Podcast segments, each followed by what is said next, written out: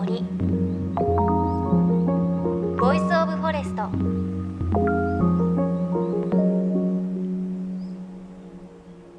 おはようございます。高橋真理恵です。いや、東京は毎日暑い日が続いていますが、そんな中先日ですね、北海道のオンネトーコに行ってきました。都心はとっても暑いんですが、ここはね、もう季節が逆転してるようなちょっとね寒い日々だったんですけれど、なぜ行ったかというと、北海道のそのオンネトーコというところでモーラナイフアドベンチャー in ジャパンというのが開催されました。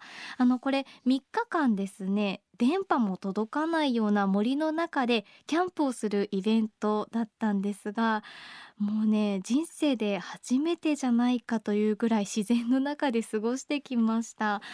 このオンネトーコでそのナイフを使ってブッシュクラフトを体験して、どういうことしたかっていうと、丸太、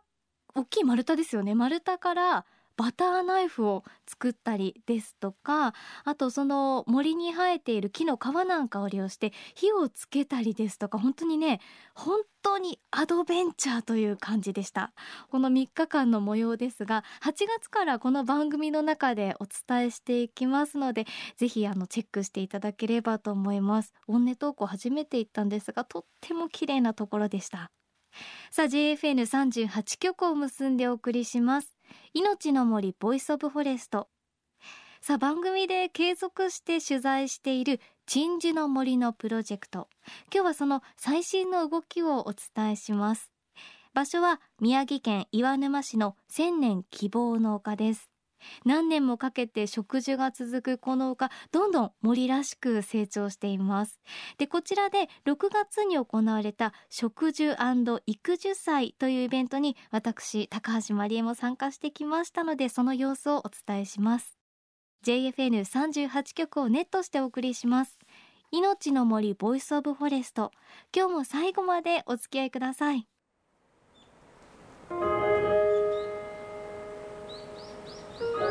命の森ボイスオブフォレスト。東京から参りました。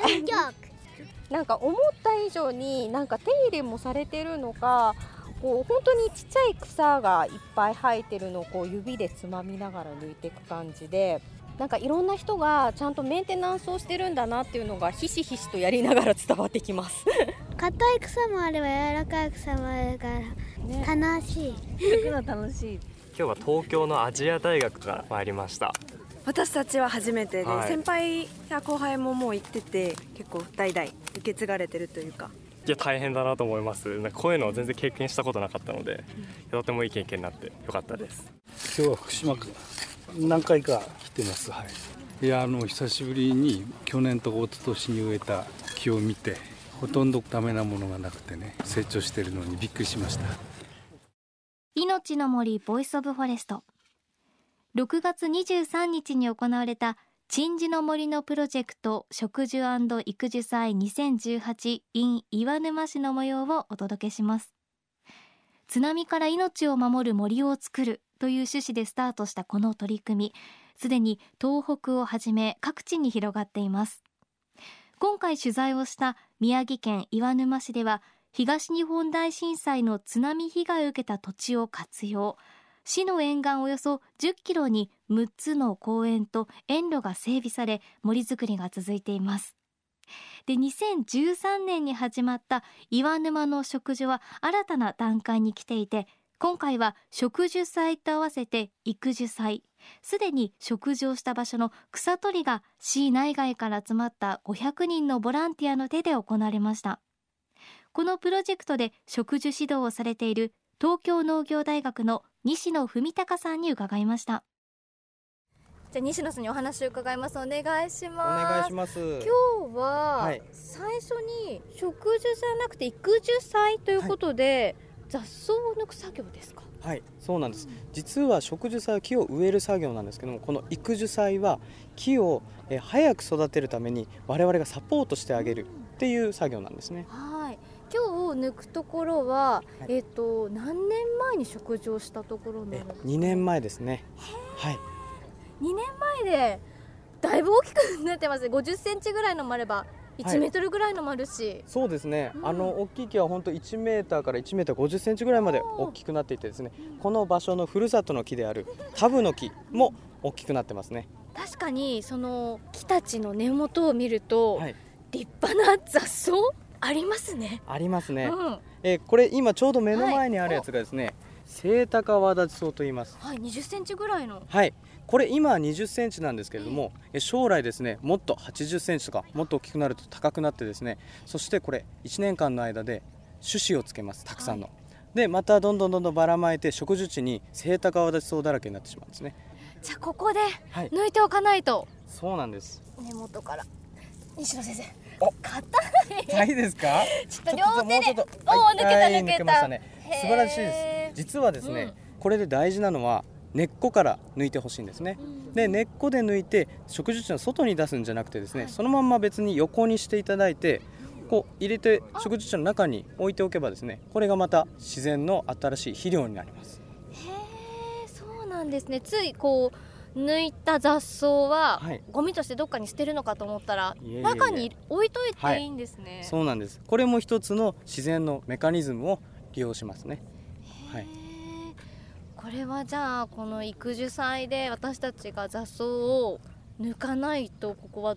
もう雑草だらけになっちゃうんですか？そうなんです。雑草だらけになってですね、でそれであまりたくさん死んでしまうってことはないんですけれども、やはり早く自然な森に育ってもらうためには我々の力がもうちょっと必要なのかなと思います。でこれはですね、約3年とかするとですね、木が大きくなってその陰にはもうなかなか雑草は出てこないんですね。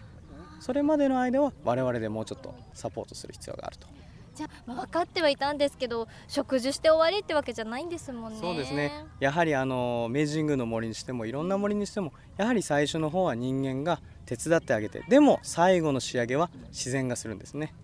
はい、なんかこう見ているとちっちゃいのもあるじゃないですか、はい、これってもう競争が始まってるんですか？実はですね、そういう競争が始まってるっていうこともあったりしますけれども、はい、実はこの目の前にあるマサキという木なんですけれども、はい、この木はですね、実はあんまり大きくならない木なんですね。将来いわゆる縁の下の力持ちになる木なんですね。なのでこいつはあんまりゆっくり自分のペースで成長しています。逆にタブの木と呼ばれる先ほど言ってたものはここの場所で将来ですね、20メーターぐらいまで大きくなる主役の木なので、今一生懸命どんどん上に伸びていますね。そうか、じゃあこの場所はちゃんと津波から命を守る森に着実に成長していってるんですね。はい、そうですね。これから何百年何千年とどんどん成長してですね、まさにこの場所の名前にもなっているような千年希望の丘というような場所になるんじゃないかなというふうに思います。はい、本当に2年前は小さい苗木だったのが大きい木は 1.5 メートルくらいになっていて、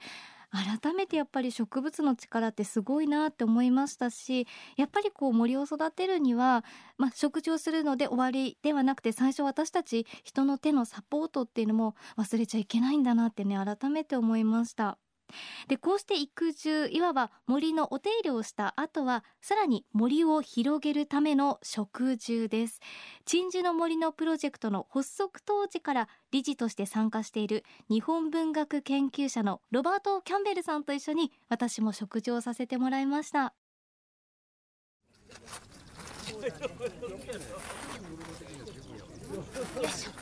もう熟練しましたね。いや、もうすごくキャンベル師匠ですよ。キャンベル師匠は力でしたよ。でもやっぱり植樹した場所って本当に特別な場所になりますよね。なりますよ、本当に。で海との距離とか生き残った松の木とかってたくさんあるんですね、周りに。それがすごく私たちのこの活動をなんか見守ってくれてる、震災の向こう側からずっとなんかこう見つめてるような感じ。すぐそこに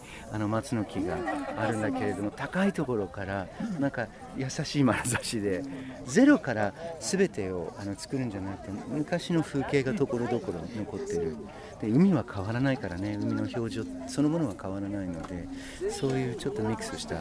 空間の中に、ね、立ち会えるっていうのはちょっと気持ちいいですね。本当ですよね。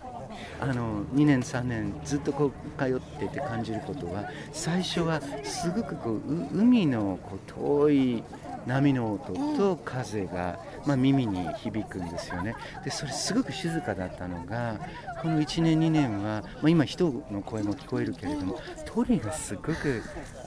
飛んでるんですよ。で鳥の鳴き声って今朝からもう半端なくいろんな鳥がもううるさいぐらいに、季節のこともあるかもしれないんだけどやっぱり緑に惹かれてやっぱり鳥たちがこうやってきて歌ってくれてるのかなっていう。今も聞こえますもんね。なんでしょうね。ここはちょっとまだ頼りないけれども、じゃあでもまずちょっと寄ってみようかなって今鳴いてる鳥たちが言ってる気がしますね。確かにそうですね。あと2年3年ぐらい経つとその鳥たちがちょっといろいろ鳥の生活が営めるように、なっていくんですよ。すごいこと。今日はどちらからいらっしゃったんですか？千葉県の習志野市から来ました。中山武也、娘のリオン、小学校3年生です。ちょっと子供に東日本大震災の後とか見せてなくて、こう木を植えていくんだよという話とですね、それが将来宮城を守ってくれるようになるということでですね、話をしました。自由研究のために来たんだもん。今草抜きしてたけどどうですか？うん、楽しい。吉田悟と申します。お住まいというのは？仙台です。復興の期間っていうのは一応は過ぎてるんですけれども、インフラだけは整備されてるような気はするんですけれども、心の復興も含めてですね、家族が憩える、そういった場所になってくれればいいなと思いますよね。東京から参りました大明と申します。6年生の女の子と3年生の女の子、実は我々3回目でして、彼女は3回ずっと出てるんですけれども、南相馬2回行った時にはね、去年より大きくなったねって話をしてて、何もない景色を見て、やはり時間は経っても被害の大きさっていうのはちゃんと残ってるもんだなと、その都度都度震災を思い出すというか、身近に感じるきっかけにはなったと思います。はい。大きくなって人とかを津波からまた来ても守ってくれる場所になると。自由研究とかで写真とかを撮ってまとめたりしたから、それもちょっとあるかと思います。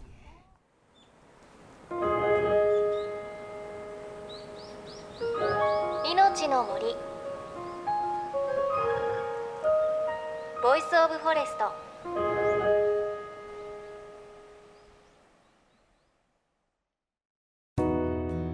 JFN38 局では東日本大震災で被災した沿岸部に